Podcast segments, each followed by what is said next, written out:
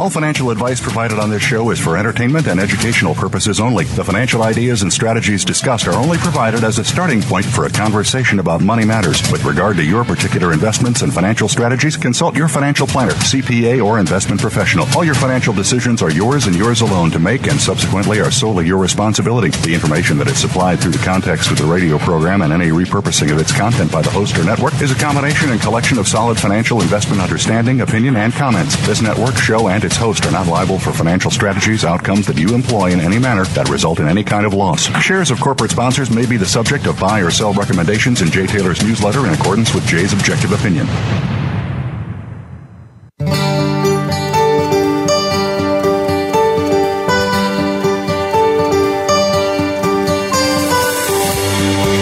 Welcome to Turning Hard Times into Good Times with your host, Jay Taylor. This hour will help investors fix issues and achieve personal gain. Now, here's your host, Jay Taylor. Welcome to Turning Hard Times into Good Times. I am your host, Jay Taylor, wishing you all a happy, healthy, and prosperous 2019. I'm speaking to you from New York City here on the 8th day of January 2019. As always, I do like to remind you that I'm the editor of a newsletter called uh, Jay Taylor's Gold, Energy, and Tech Stocks, and you can subscribe to that letter by going to miningstocks.com, miningstocks.com, and quite frankly, I'm, I'm very optimistic about the kinds of items, uh, the recommendations that are made in my newsletter for this year. I think, I think the things are lining up very positively for gold, and we'll hear from some of our guests uh, today. I think, in fact, all three of them are likely to agree with me on that score. Uh, we'll hear from Michael Oliver in a minute or two about that. Um, we do want to encourage you to keep your questions, uh, comments, criticisms, comments of any kind. Keep them coming along to questions for Taylor at gmail.com. Questions, the number for Taylor at gmail.com. And of course, we do want to thank our sponsors for making this show possible, for making it economically viable. Sponsors for today's show are and Resources, Novo Resources, Triumph Gold, Gold Mining Inc., Uranium Energy, and Klondike Gold Corp. I've titled today's show, The Everything Bubble is Starting to Implode. Alasdair Macleod, Chen Lin, and Michael Oliver, my guests today. As the late 2018 stock market decline morphs into a far more serious event than the 2008 financial crisis, at least that's the opinion of many, uh, you will hear mainstream financial anchors declaring that no one could have seen this coming. Well, that would have been fake news because Alasdair Macleod told our listeners in August that a decline was inevitable and that it would start between the fourth quarter of 2018 and mid 2019. In the second half of today's show, Alasdair will explain why this meltdown was predictable and why it is most likely not yet nearly over. We will also ask him what he suggests we do to help protect our wealth uh, from the financial destruction that most likely lies ahead in this, what many people are calling the everything bubble. Right after our first commercial break, Chen Lin will be with me to share his vision of 2019 as well as taking into account his uh, insights that come from his close connections in China. His family lives there, uh, and he has many close friends in China. They provide a, um, a sense of what is happening in China from uh, you, from what you might not necessarily hear in the mainstream media here. And so um, I look really look forward to hearing what Chen has to say about his uh, top picks for 2019, and he'll be with me after a first commercial break. Now, today, when the equity market uh, is bouncing back, we've had a few days now of bounce back after uh, some pretty, pretty um, significant declines. I'm really pleased to have Michael Oliver with me again. And Michael, especially after missing him over the past two weeks, it's really great to have him with me again today. Thanks for joining me, Michael. Good to be back, Jay. Good.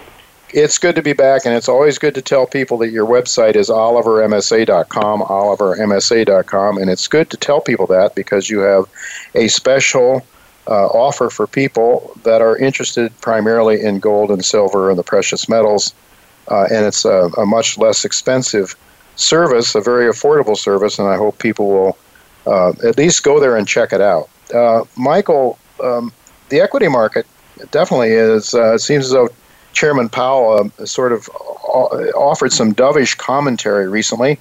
Uh, President Trump's been putting a lot of pressure on him to try to keep him from raising interest rates, and then when the equity markets uh, tank or get hit really hard, that really seems to be uh, put the pressure on whoever the Federal Reserve Chairman is. It seems to me that uh, Chairman Powell understands that we need to get back to letting the markets decide interest rates. Um, that's really hard to do, it seems. But in any event, uh, based on your momentum and structure analysis, whatever the politics may be, uh, are you buying the notion that the uh, that the equity bear market is over, which is what it seems as though the mainstream media would like us to believe? Um, the bear market just began. Um, the top is in place. These kind of rallies that we're having now are typical of arduous tops. Uh, by arduous, I mean laborious, where they fool you for six, nine months, even after ma- making the peak of the bull market, yeah. before it becomes apparent to the public and analysts alike that oh, it really is down. Uh, go back and look at the 2000 top, the 2007 8 top. I mean, it was nine months or so after the peak before it ever became obvious, and even then it wasn't obvious to everybody, to, to mm-hmm. most viewers, that it was topped. Uh, mm-hmm. We're doing the same kind of thing now, and we stopped precisely where MSA had argued that the next drop would take it, namely blow out the February low. S&P low was uh, either side of 2550, and we'd go to 2400 or slightly below. Well, we did one at the 2300s, and mm-hmm. we have a rally now. That rally marked the spot that we thought was the most lethal place. It had to stop at it, but it, it's it's not that it's, it saved itself. It's it stepped on a landmine. It should not really have gone there in the first place. Uh-huh. What it is is on annual momentum, we've returned to the same momentum levels that we did at the 2011 bottom. Remember the European debt crisis, mm-hmm. which was a, a, a correction within the bull trend, and the 2016 low. We just matched them on the oscillator. And when momentum sets a triple bottom, it rarely ever holds it. So that recent mm. low, we went down and touched what for momentum is a triple bottom, and we think mm-hmm. it's going to implode. The question is, can they keep the rally together for a month or so? Uh, in other words, stay off the low for a month or two, or is it just is this another one of those two week flares? If you go back and look uh, since October, there've been repeated one and two week sharp rallies that just disappear after a while. And yeah. is that is that what we're doing now, or is this going to be a little more protracted? I can't answer the question, but I can uh-huh. say that the, the top is in place. We're going down. Uh, I think gold is going up. And I, again, we reiterate, reiterate our point we made in early December. I thought in 50 trading days, gold would be above five years worth of highs, which is to say, taking out the upper 1300s. Uh, so far, we've reached 1300, and we're only about uh, 20 trading days into the our our uh, prediction. So we'll see. But uh, I think yeah. that's the other side of the coin. Yeah, you said 50 trading days. I think you were looking at something along 1350 as being a very significant resistance yeah. level. Do I have that right? That's a that's a level that's been tapped too many times. Uh, uh, a child with a crayon could draw a line across a monthly gold price chart going back to uh, 2013, let's say. Every rally high from 2014, 15, 16, 17, and 18 line up with a gradual downtrend line across them. It's almost flat, but it's, it's slightly declining. 1350 uh-huh. now, you're hitting the line again. Uh-huh. Uh, and I, I, we argue that you ever get even anywhere near that price line, you're just going to blow right through it. Uh, and we think there's enough momentum evidence in play already, regardless of that price level, that uh, that that price level will in fact now be attacked, and quickly. So, anyway, that's that's our bet. So if we get through 1350, um, is it a, a whoosh sort of a, a yeah? I think it's a whoosh effect, whoosh effect. Yeah. In fact, I think getting there will be a whoosh effect. So far, it's been an arm wrestling rally in gold since the August low. It was each month is up, up, up, but it's not. There's no explosion in this. It's just arm wrestling. They fight you all the way. You get bad sell-offs here and there, but it, it goes and makes a new high each time. I think there's a tipping point, and I think we're in that zone already. That uh, the last effort to keep this thing incremental was that selling at 1300 uh, earlier this week. Um, I think if you go through that, you'll probably zap through the 1350 rapidly. And then where? Uh, well, the swing measurement on the using price charts, uh, using orthodox methodology of price charts, which we don't usually yeah. do, but I tip my hat to them occasionally. Uh, it says the next leg in gold goes to 1700. Well, wow. I can argue you're not going to stop there, but that, that's the first swing objective after you come up out of this price base. Out of 1350. Uh, yeah, I go to 1350. Our, our next swing objective would be to 1700. Um, wow. Maybe there's some, you know, anyway, but that's enough in itself. but of course, you're not going to stop there. We're in the the mega bull trend of gold. I think in its in its since 1975 uh, when it became legalized. I think this is the bull market in gold that will take it off the page because I think the world is going to change. Uh, okay, so what, game playing is over. So, so when you're talking about long-term bull market, you're really talking long-term bull market here. We're talking about talking 19. About, it goes high enough to where it maybe becomes part of foreign exchange again, Where's where uh-huh. many world currencies are backed by gold. I think the game playing of monetary game playing is uh, since Nixon took us off the gold standard uh, international exchange. Uh, it's been deuces wild since then, and I think there's enough people in the world, uh, even in government, who realize that this this has not worked. Yeah. And that there's only one sane alternative, and that is to back your currency by something like gold. Well, well, certainly the Chinese, the Russians, the various adversarial yep. nations to the U.S. are starting mm-hmm. to do that. So it seems, uh, certainly building up their gold reserves dramatically. Um, that would be uh, that would be some kind of a move, Michael. And and if it happens this year, you think, or we get, I think do we get, a good portion do, of this through? will happen rapidly. I don't think this is a protracted multi-year thing. Uh, uh-huh. Uh, I think that the chaos theory enters into it here. Uh, incrementalism plays up to a point, and then I think we're facing a crisis in many markets that's reflected in many markets, whether they're going up or they're going down because of the crisis. That speed will be a factor this time. Yeah. Well, the uh, system breaks down, and then and and then you and then you get chaos. But so, I mean, in terms of, I mean, what is an ounce of gold? It remains the same.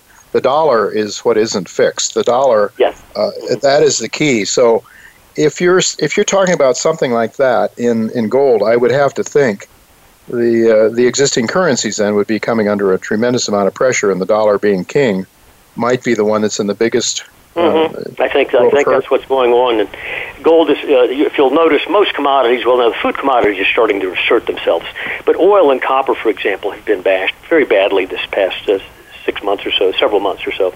Uh, they had a big gain in 2016, but they've given a lot of that back. Uh, but it's not really a commodity uprising yet. But why is therefore gold and silver advancing? Why is gold advancing so strongly? Mm-hmm. Uh, if we don't have commodity price inflation, which is the way most people no. define inflation, uh, it's it's advancing because it's a monetary issue. Right. No, I, I couldn't agree with you more. and I'm wondering, just uh, my engineer's telling me we're out of time already, but I, I do have to ask you: the uh, gold stocks looking strong? Do you now? Yep. Yep. I GDX? like the gold stocks better than gold. And um, well, one question I have to ask you, Michael, because I'm going to ask each of my guests today, is next year at this time, equity markets higher or lower than they are today? Vastly lower vastly lower, not just marginally lower, vastly not, not just lower. Okay. Mm-hmm. Okay. All right. You won't give me a, a, precise number, I suppose, and that's okay. No, I won't. No, because it, it's it's too dark to talk about. okay. All right. Well, I don't know if we want to laugh about that. We live in big in times. Event, we live in big times. Okay. Yeah, I think you're right, and it's. Uh, uh, it, it, causes a certain amount of anxiety, I must say, and yours truly. I, uh, I, I do worry about a lot of the things that are transpiring, but in any event, uh, Michael, thank you very much for your time and offering your your thoughts. Not only your thoughts, but your thoughts are based on uh, the numbers that that um, and your own proprietary te- uh, methods that you have devised over the years. And I've just found them to be so accurate and so helpful to me. Uh, so that's why I'm really glad that you can be with us. Uh, all thank the best to you, Michael, and I hope we can talk to you again week. next week. All righty. All right, folks. Well, don't go away. My friend Chen Lin's going to be with us, and He's going to give his perspectives on uh, 2019, and he'll bring um, some unique perspectives uh, from China, where he has family and friends, uh, and he stays very plugged in to what's going on in China. So don't go away. We'll be right back after the commercial break with Chen Lin.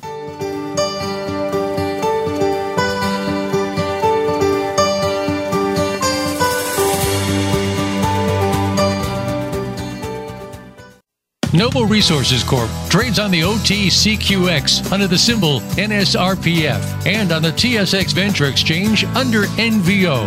Its flagship assets are located in the Karratha region of Western Australia, where they are currently drilling and trenching their Purdy's reward project.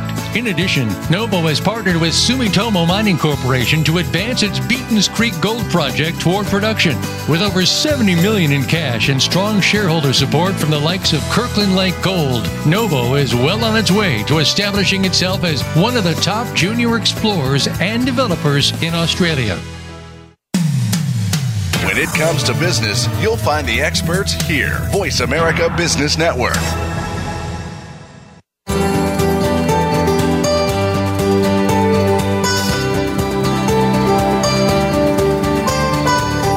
You're listening to Turning Hard Times into Good Times with your host, Jay Taylor. If you have a question or comment about today's show, Jay would love to hear from you at 1 866 472 5790. That's 1 866 472 5790. You can also send an email to questionsfortaylor at gmail.com.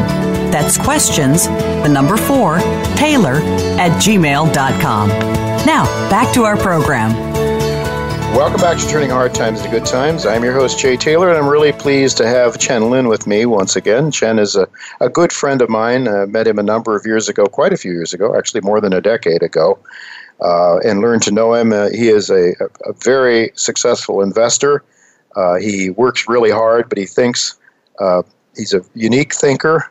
Um, he does his own work. He doesn't just sit around and wait for other people to tell him what to do. Uh, but he has been so successful and he does provide his information to uh, inf- to investors who are willing to pay uh, the fees for his service, which are well, they're not they're not out of this world, but uh, you need a, a, a portfolio that is uh, significant enough to justify, uh, but uh, really very reasonably priced given the quality of information that Chen provides. Chen, thanks so much for coming on with me again today. Thank you, Jay. Pleasure to be here again. Pleasure to be here, and it's also a pleasure to tell people to subscribe to your letter. They should go to chenpicks.com, chen, C-H-E-N, picks.com. Um, Chen, let's uh, cut right to the chase. What is your outlook for the equity markets this year, 2019? I'm quite concerned about the equity market as we saw the rapid decline uh, in the last quarter, in the last three months. Now we're having a rebound. So basically, usually at least they will go down to retest the low. And uh, it, there's a lot of margin debt. If you look at the big picture, the margin debt is still very high, and the leverage in the system is still very high. So one day, if things go down, can go down very, very hard. So I'm not here to predict when it will happen because it's very hard to time it. It's, it's more about confidence and also about a lot of factors the trade deal, the Fed action, so on and so forth, and even the government, right? So, right. Uh, so, uh, so, uh, uh well, 2020 election also another factor. So th- there's so many factors, very hard to time in. My point is, I'm looking for opportunities in the market and, and trying to profit from it, and then hopefully my pro- su- subscriber will profit from it as well. Well, every day, of course, uh, things change, and so I know that you're factoring like a uh, I think you have one of the most remarkable uh, computer brains that of, anybody I've learned to know. I don't know how you can how how you can take in so many factors, Chen, and uh, and and you know and know what to do uh, and be as successful as you as you have been. Uh, how do you quantify? I mean, I'm not asking you to answer this because I don't think you can, but somehow you you see the world as it is. You you have all these inputs uh, and your mind is working all, all the time in, in assessing the markets and where you want to put your money next and where you should be and shouldn't be, you are not this kind of ideologue or the kind of person that I am. I am really a gold bug. I have certain views about the way the world should be. Then a lot of times I try to believe that the world is the way I would like it to be and think it should be and that isn't the best way to be. You are much more open minded about things. So I was quite surprised in your 2019 uh, outlook uh, that you sent to your subscribers. You stated, and I quote, There is only one trade here buy gold. Now, I was a little surprised to hear you say that because I know you make money in the biotech sector and the energy sector. As you just said, you're looking at markets, you're always looking at um, constantly changing environments uh, for the markets that you're, uh, and you're always looking for new opportunities. But why are you so strong about gold? Uh, why are you so positive about gold? At least you were uh, when you wrote your 2019 outlook a, a few days ago. Oh, thank you, Jay. Actually, that was quoted my letter in the beginning of uh, December. So actually, that was like the, the, the, darkest moment of the market. At that time, gold was trading about a hundred dollar lower.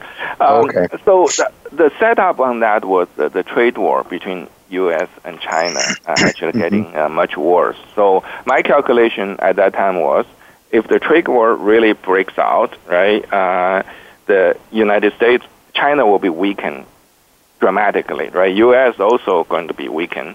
So I, uh-huh. my calculation is a three to one. So hurt China three times, hurt the U, U.S. one time. Uh-huh. So then both countries will be hurt. Economy will going down, and the beneficial actually will be a country like Vietnam, like Mexico, even EU and Japan because they can benefit from the trade war.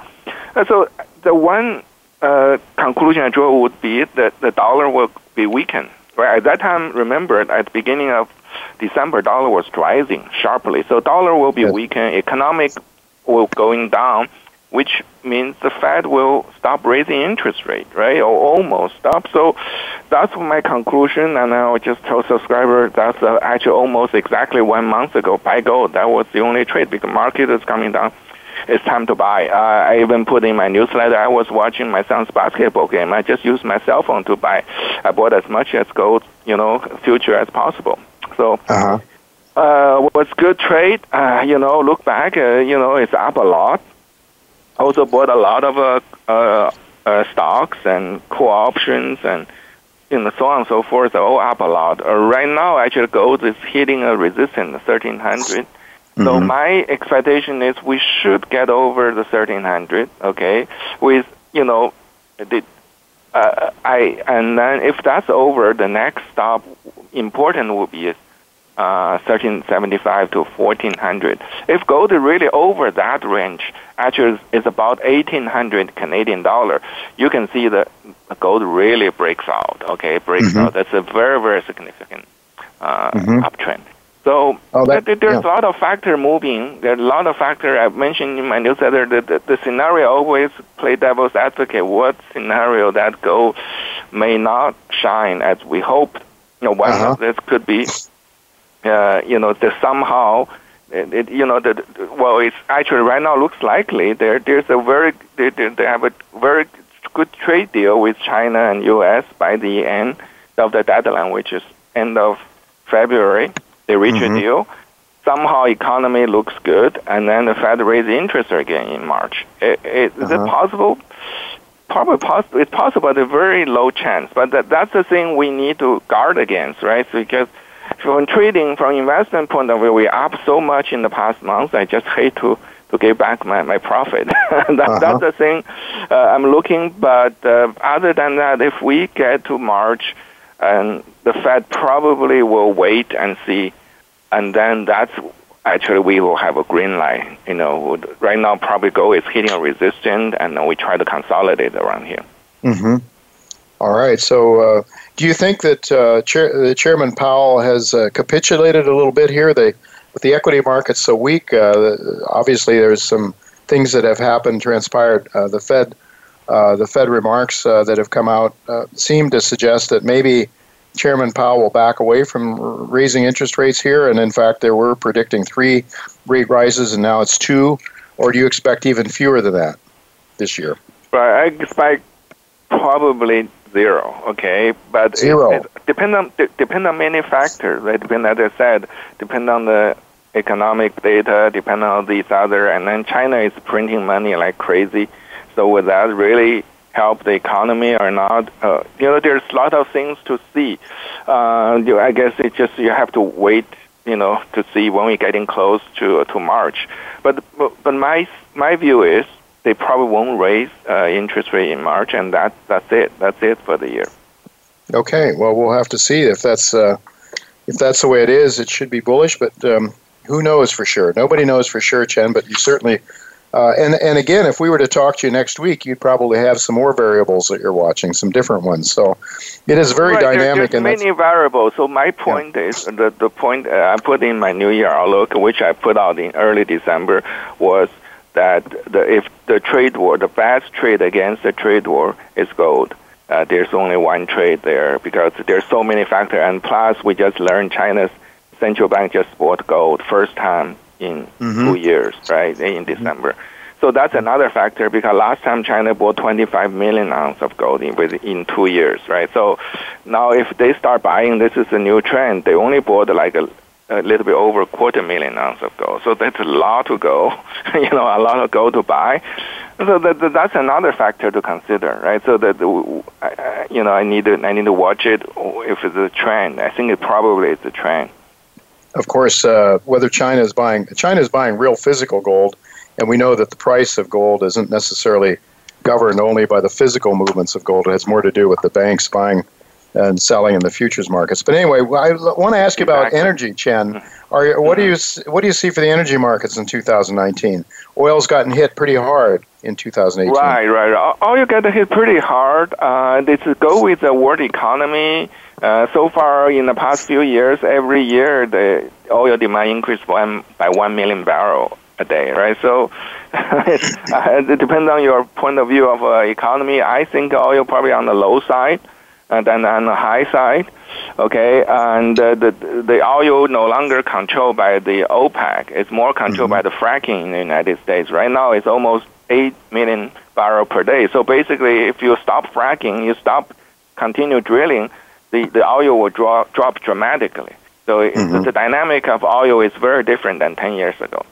Uh, Right. So, the, so there, there, there- so there, there is, um, you know, and then we, we, we, U.S. is growing like a, a million, almost a million barrel a day. So take out all these uh, excess uh, demand around the world. So what if the demand getting weakened? Right, so that's the question, but I think it's probably on the low side and the high side.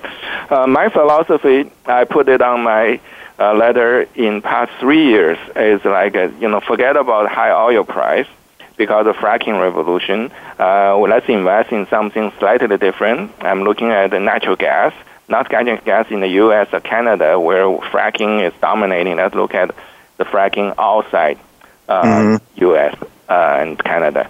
So I have investment in, in natural gas in Colombia. I have a very exciting one in Turkey, right? That it could be the first uh, major fracking uh, discovery in the Europe continent. Mhm. Okay, that that's Mhm. the Valeura and transatlantic, and then also have uh, in Indonesia. That's also gas and oil. That's Pan-Orient. So and also Mhm. uh, another natural gas is in um, uh, Ukraine. Another place has very high natural gas price.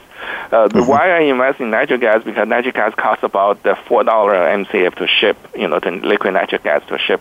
So that maintain a local very stable uh, floor of the natural gas price, which is at least five dollar per MCF outside the U.S. eh, where the, the in demand and some most places right now is seven to nine MCF. That should make a very high margin uh, for natural Okay. gas player.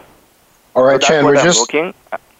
we're just about out of time. What about biotechs? You because you've done so well in biotechs, they were very strong for you during the first uh, three quarters of 2018, but you had a tougher fourth quarter. Uh, do you have some some special biotech stocks you've got your eyes on as we head into this year? Oh yes, exactly. I, I as I mentioned, I, I was looking for biotech to rebound into the J.P. Morgan conference, which is going on right now. It did rebound, so I kind of shuffle, reshuffle mine, and I have some uh, very near-term catalysts. One is Adara, one is uh, one is Quotient. I mean, so those have a very near-term catalyst coming in the next weeks, even you know a few even days.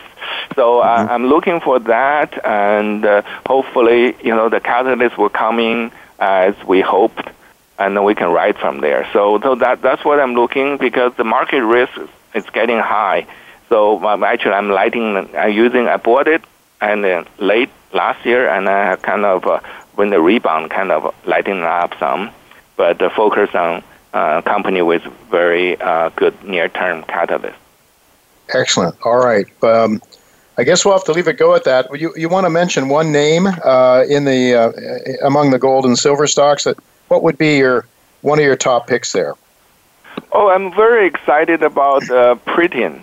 Uh, there is an article just this week said Barrick is looking to buy a Canadian uh, a single mine project or a single project, and then they, they I asked, oh, is that Pretium? And it is a maybe. So actually fit Barrick pretty well because Barrick has a headquarter in Canada, has no mining in Canada, so they have an expense. At least you want to have a you know profit, so you know to pay less tax. So mm-hmm. looks good, uh, looks good fit uh, to to Barrick, and uh, hopefully it will be taken out in the next few months, just like uh, the other miners I have. You know, the Tahoe got taken out. Right, exactly. Well, thank you, uh, Chen. We, we're out of time. Uh, we'll have to have you back and, and get some more of your stock picks uh, in the near future. Thanks so much for being with us today, and uh, look to do it again in the near future. Thank you, Jay. All right, folks. Well, we do have to go to break now, but don't go away. Alasdair Macleod will be with us to give us his views on the stock, bond, and precious metals markets as we head into 2019. Don't go away. We'll be right back.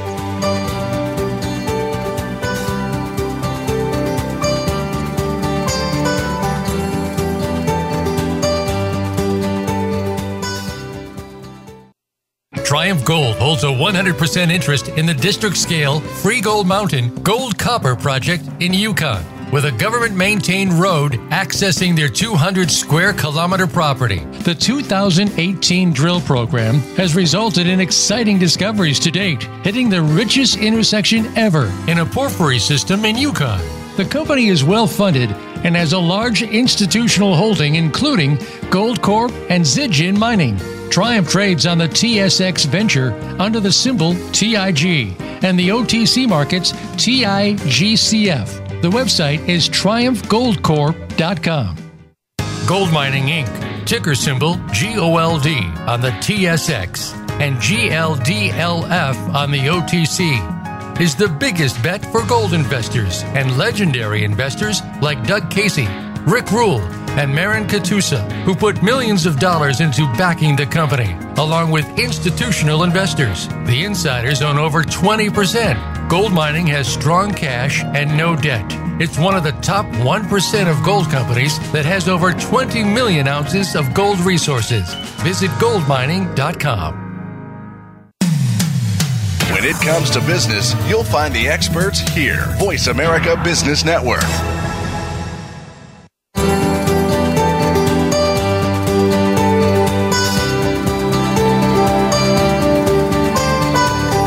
You're listening to Turning Hard Times into Good Times with your host, Jay Taylor. If you have a question or comment about today's show, Jay would love to hear from you at 1 866 472 5790. That's 1 866 472 5790. You can also send an email to questionsfortaylor at gmail.com. That's questions, the number 4, Taylor at gmail.com. Now, back to our program. Welcome back to Turning Hard Times into Good Times. I'm your host, Jay Taylor, and I'm really pleased to have with me a very frequent guest on this show, Alasdair Macleod, who uh, writes a weekly written commentary. There's a written commentary every week uh, at goldmoney.com, and I always enjoy them. Uh, if you're really interested in the, um, uh, the dynamics underneath the markets, what causes things to happen uh, in the markets, not just the direction of things, but why are they happening? I don't know of anyone better than Alasdair Macleod to help us understand that. So thanks for joining me again, Alasdair, and Happy New Year to you. That's my pleasure, Jay, and Happy New Year to you and uh, all your listeners.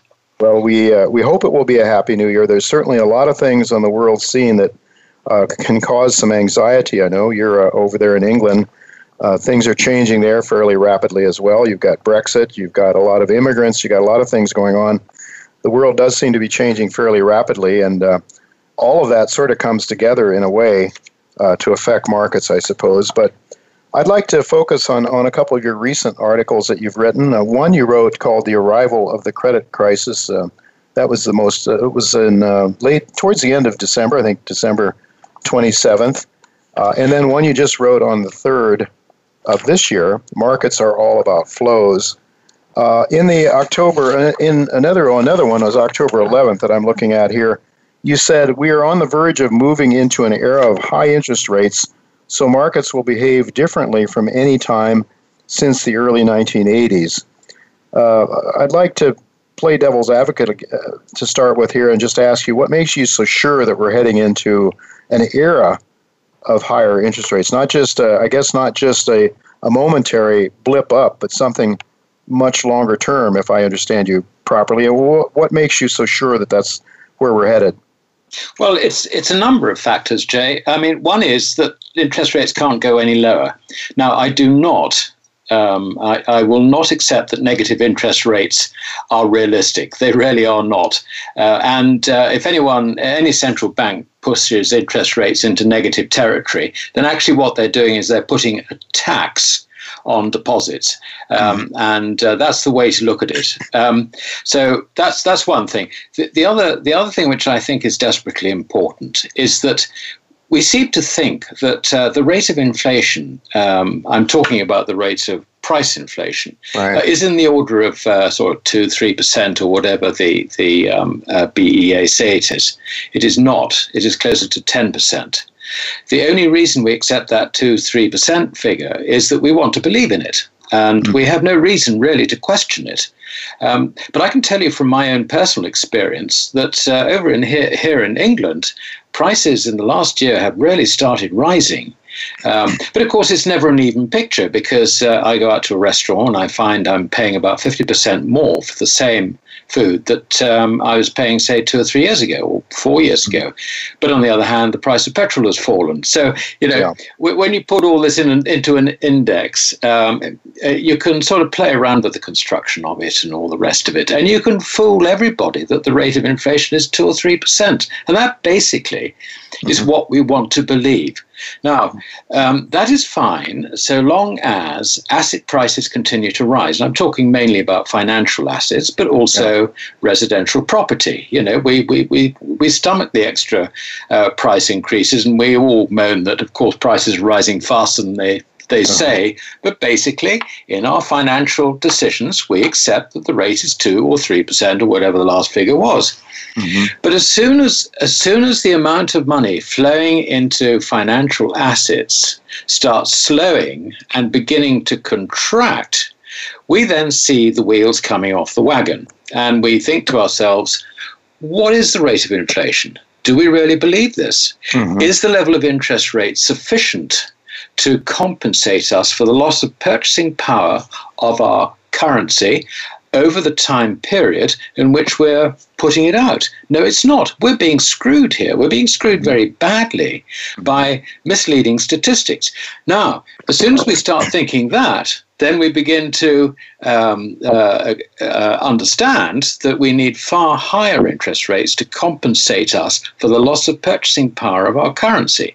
Otherwise, we just dump the currency. And at some stage, if they don't put up interest rates enough or the market doesn't put up interest rates enough, then uh, that is broadly what's going to happen. And that fundamentally is the reason that I think that interest rates are going to rise and they're going to go considerably higher than anybody in the markets at this moment in time thinks is either reasonable or possible. Well, certainly government's demand for money, the treasuries in the United States, uh, we're looking at Mr. Trump's deficits uh, we're looking, I think, Alasdair, right now at something like 22 trillion, or we're approaching 22 trillion dollars in federal debt in the United States. Um, that means that a 1% interest rate will increase our interest expense by $220 billion a year without any additional benefits to the citizens of the United States. Um, it seems to me that and and then we go on with our with the demographics in the United States, and I I suppose some of these same factors are coming to play uh, in Europe and in England, where you have an aging population as well, um, and so it seems to me the demand for money from the United States government, I would suspect from European governments as well, is uh, also growing very dramatically. Am I right about that? Yes, you're spot on. And uh, the other thing about it is that um, we have got this. I, I, know this is something that we have talked about in the past, and it's something you referred to in your introduction. We have a credit cycle, and the credit cycle plays havoc with government finances. Now, where we are in that credit cycle, and I'm sure that you'll come up with questions to pin this down a bit more. But where we are um, is uh, we are on the precipice, if you like, of uh, a coming crisis. And uh, um, I think we have seen the top in equity markets. We have seen, definitely seen uh, the top in bonds, though there has been a good rally in bond prices fall in bond yields, that that is beginning to reverse itself a little bit again. So you've got these counter trend rallies, but it is clear that the uh, we have seen the peak in the value of financial assets. And uh, from there, uh, as they start going down, I think you'll find that um, that will then feed into the underlying economy. We've already seen in this in December uh, uh, loans to industry have more or less dried up. Uh, when you look at uh, bond issuance uh, for investment grade loans and so on and so forth, um, uh, that really has dried up, and consequently there is no new capital flowing into industry. So, um, from the point of view of Main Street, Main Street suddenly is beginning to be hit quite hard by developments in uh, Wall Street. And consequently, uh, you're going to get a recession. Now, we'll call it a recession. Um, let's not assume it's a slump at this stage, though I think mm-hmm. that is inevitably what's likely to happen.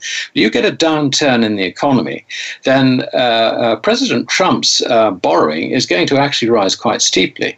Mm-hmm. Um, and I think I think actually that the U.S. banks are, are reasonably well capitalized to handle that. But what it will mean is that they will draw in their horns a lot more rapidly than, um, let's say, when, when they were caught with their trousers down uh, uh, by the subprime crisis. Um, this time, they will see the quality of uh, their loan books deteriorating and they will try and draw in their horns very, very quickly. So that would speed up, if you like. This is why it tends to crash rather than just gently subside. Mm-hmm. Um, I think the real problem is not so much in America. Uh, there, I can see the situation which um, uh, you know we touched on about rising interest rates. I can see the banks surviving rising interest rates and interest rates that continue to rise to territory which nobody considers reasonable at this moment. The problem, I don't think, is the American banking system. The problem, I think, is the Euro- eurozone. Hmm. The eurozone, in particular, uh, is undercapitalized to take a rise in government bond yields. A rise in government bond yields yields to a substantial fall in the prices of government debt. The Eurozone banks are all loaded up with government debt. And the reason they're loaded up with government debt is partly because the ECB has been underwriting that debt by uh, with its asset purchase programs, which mm-hmm. incidentally came to an end in December. They're mm. now out of the market. So those prices now have got to uh, stand up against further issuance, um, against uh, you know outside uh, factors and all the rest of it, without the ECB supporting the prices. So that's that's the first thing. The second thing is that those banks who have been supporting the government have been doing so very much at the expense of uh, making capital available mm-hmm. to uh, businesses in the private sector. So you've got this, um, you've got no depth in effect in the economy. Now, you're not going to see, I think, a real crisis in the private sector. The crisis is in that relationship between the ECB uh, supporting prices through its bond purchase programs, uh, the, the, the commercial banks who are loaded up on this debt, which incidentally uh, has no uh, haircut, risk hair, haircut mm-hmm. uh, uh under um, uh, uh, the, the, banking regulations rules. And thirdly, you've got the governments whose appetite for issuing more debt is, I'm afraid, likely to increase very rapidly um, against the background of the ECB removing its, its, its guarantee on the prices. So uh, you've got this combination of events coming together, which I think early in 2019 could very rapidly lead to um, uh, an escalation, if you like, of the credit crisis that I foresee. But underlying it is a question of flows, where the money flows money is no longer going to be flowing into government bonds in the way it was. That could turn around quite quickly, and uh, so I think that that's that's going to get the crisis going in Europe. Going back to America, you know, what do the banks do? The banks sit there, they see risk uh, escalating on all sides. They try and draw in their horns. So you can find you you will find that uh, a stock market rout turns very quickly into uh, a rout on on Main Street. And of course, we've always got that other unknown, um, the derivatives. I mean, there are enormous derivative positions. Now, a lot of these don't really matter, but um, when you have counterparty risk with a, an outfit like Deutsche Bank, mm-hmm. which may, you know, which will have to be rescued, let's let's let, let's be blunt about it. Mm-hmm. Um, there's going to be a lot of uncertainty as to what actually happens to the you know, that chain of counterparties and these enormous, enormous quantities of derivatives. Mm-hmm. Um, so, you, you so, so, yeah, so so so putting it all together, um, I just see as we're going into 2019, because the amount of money that is being contracted, and incidentally, the Fed is doing exactly the same, uh, uh, trying to mm-hmm. reduce its balance sheet. Mm-hmm. Um, I just see this money being sucked out of, uh, the new money being sucked out of, or no longer being made available to uh, support financial asset prices, and the knock on effects on the underlying economy are all bound to be negative. On the real economy? Yes. And um, well, the, the illiquidity then is what we're talking about again. And uh, as you've pointed out, um, there is a time to be long stocks. Uh, it certainly doesn't seem to be now, but there will be a washout here uh, that will perhaps provide an opportunity again. Um, or do you see this as, uh, as something more significant, this, uh, this bubble, this uh, cycle?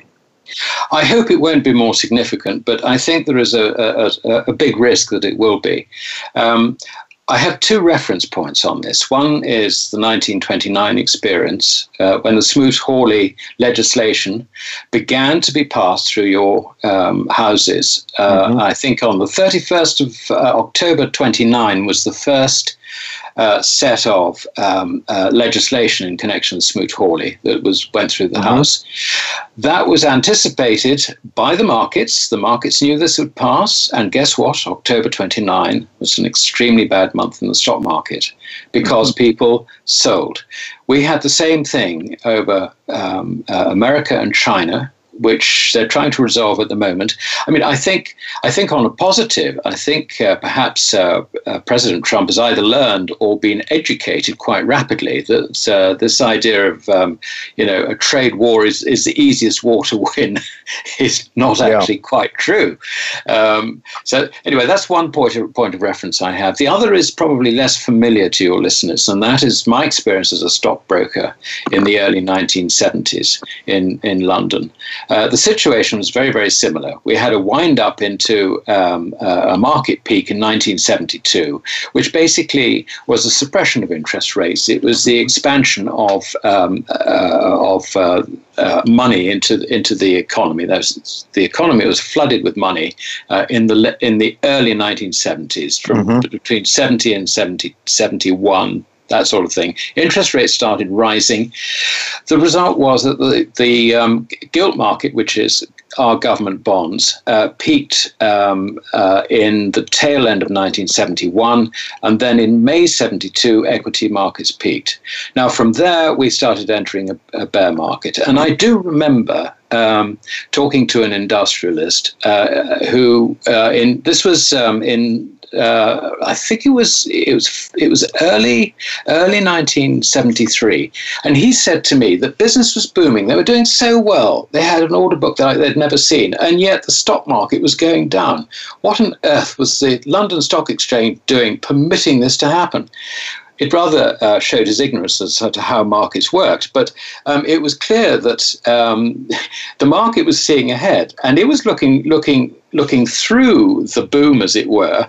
Mm-hmm. But the reason it did that was because the money had moved out of the stock market into the real economy. Mm-hmm. We have had that same thing developing uh, mm-hmm. gradually, if you like, uh, in really over 2018, maybe mm-hmm. from uh, late 2017. Mm-hmm. Now, um, the problem in the UK uh, was made worse because we had an oil crisis, admittedly.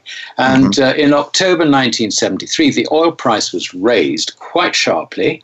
Uh, the Bank of England had to raise interest rates to try and c- curtail the inflationary effects, but more importantly, help the government sell government debt, which uh, was getting stuck. You know, nobody mm-hmm. was buying it. Um, so we had funding dislocation, which is something we ought to bear in mind about 2019. Mm-hmm. That funding dislocation led to a rise in interest rates in late October 1973. That led to a banking crisis, a property crisis. Commercial property crashed to virtually valueless um, mm. almost overnight. Um, what we call secondary banks, in other words, not the top big banks, the clearing banks, but the ones mm-hmm. which specialized in commercial property lending, went bust. And uh, a lifeboat operation was launched. We called it the lifeboat, basically to try and save depositors in these banks.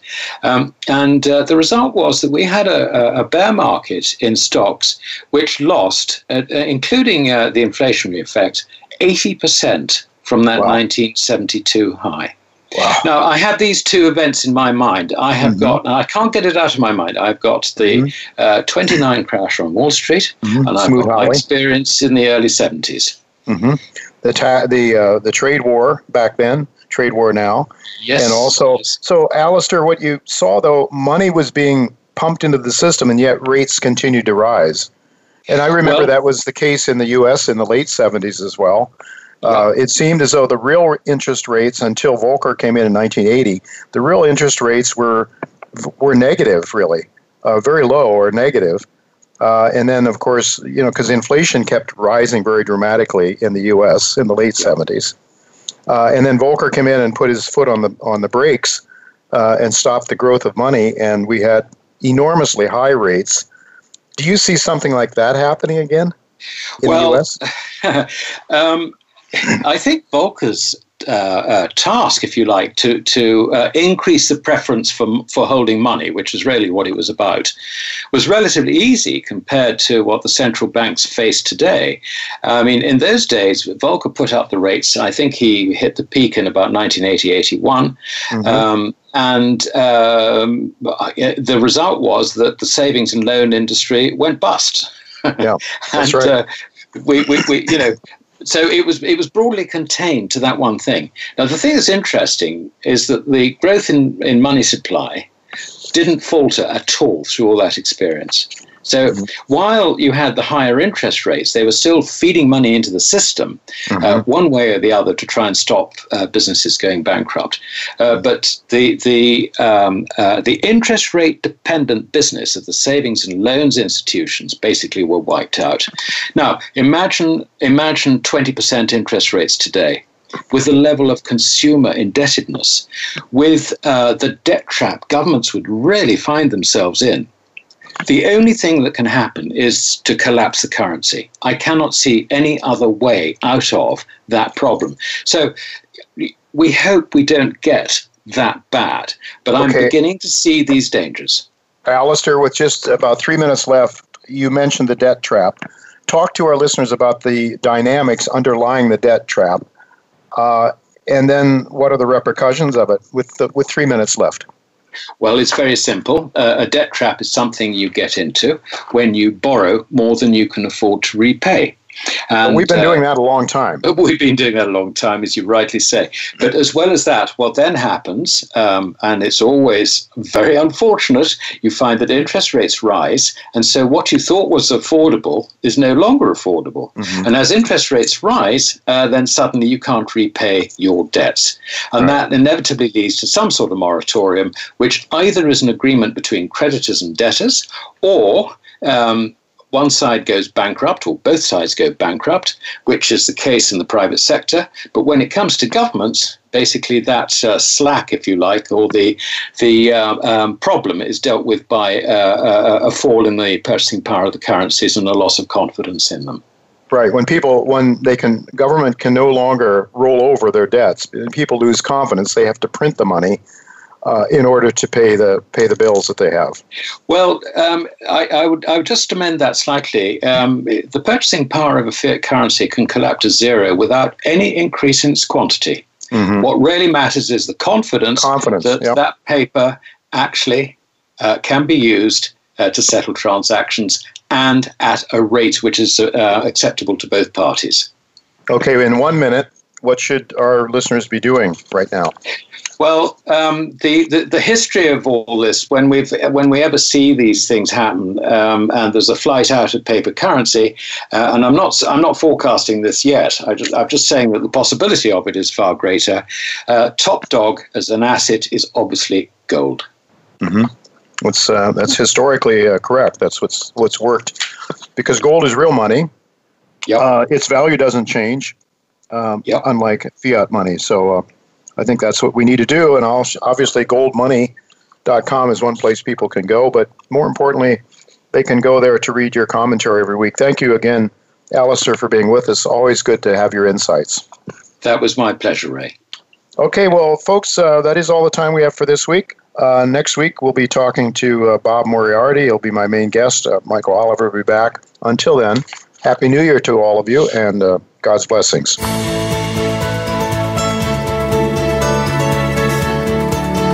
Thank you again for listening to Turning Hard Times into Good Times with Jay Taylor. Please join us again next Tuesday at noon Pacific Time, 3 p.m. Eastern Time on the Voice America Business Channel.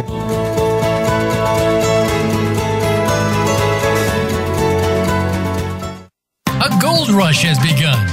Recently, three of the largest gold mining companies announced strategic acquisitions in the Yukon territories. Ahead of them was a group who had already consolidated the key claims covering the historic Klondike Gold Rush into one company, aptly named Klondike Gold Corp.